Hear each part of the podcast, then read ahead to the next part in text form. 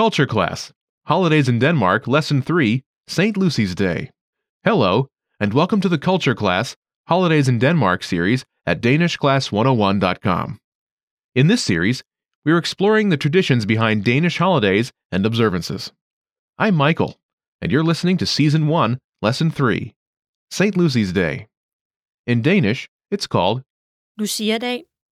St. Lucy's Day, which is celebrated on December 13th, originally had nothing to do with Christmas. Even so, many St. Lucy's Day's traditions are associated with Christmas festivities. It's even become a tradition to celebrate this day with Christmas parties in all Danish schools. In this lesson, you'll learn more about how the Danish celebrate St. Lucy's Day. Now, before we go into more detail, do you know the answer to this question? What do Danes call the night of December 13th? If you don't already know, you'll find out a bit later. Keep listening. The legend says that Lucy was a young Christian woman who refused to worship the Roman emperor, and, as a result, was murdered and died a martyr. It is said she carried a light on her head to ensure her hands were free when she cared for the old and sick. The main event that takes place on St. Lucy's Day are the St. Lucy processions that take place in kindergartens and elementary schools. A St. Lucy procession, or Procession. Includes children dressed in white gowns with a red band around their waist. Each one carries a lit candle.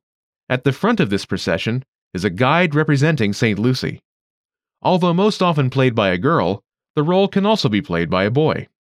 In either case, the person playing St. Lucy will wear a crown or a wreath with four lit candles on his or her head. During this procession, a Lucy song is played. This song explains how Lucy brings the light, or Lys. to the darkness and spreads happiness and joy. After the procession, everyone eats Lucy buns, or Lucia-brød. which are sweet saffron buns. The St. Lucy processions are not only found in kindergartens and elementary schools.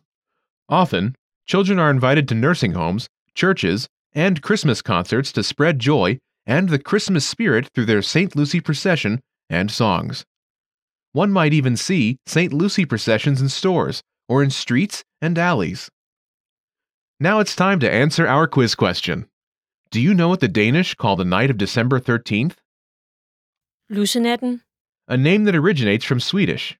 On the morning after this night, it's not uncommon, especially in rural communities, for young women to wake up their families early in the morning when it's still dark outside.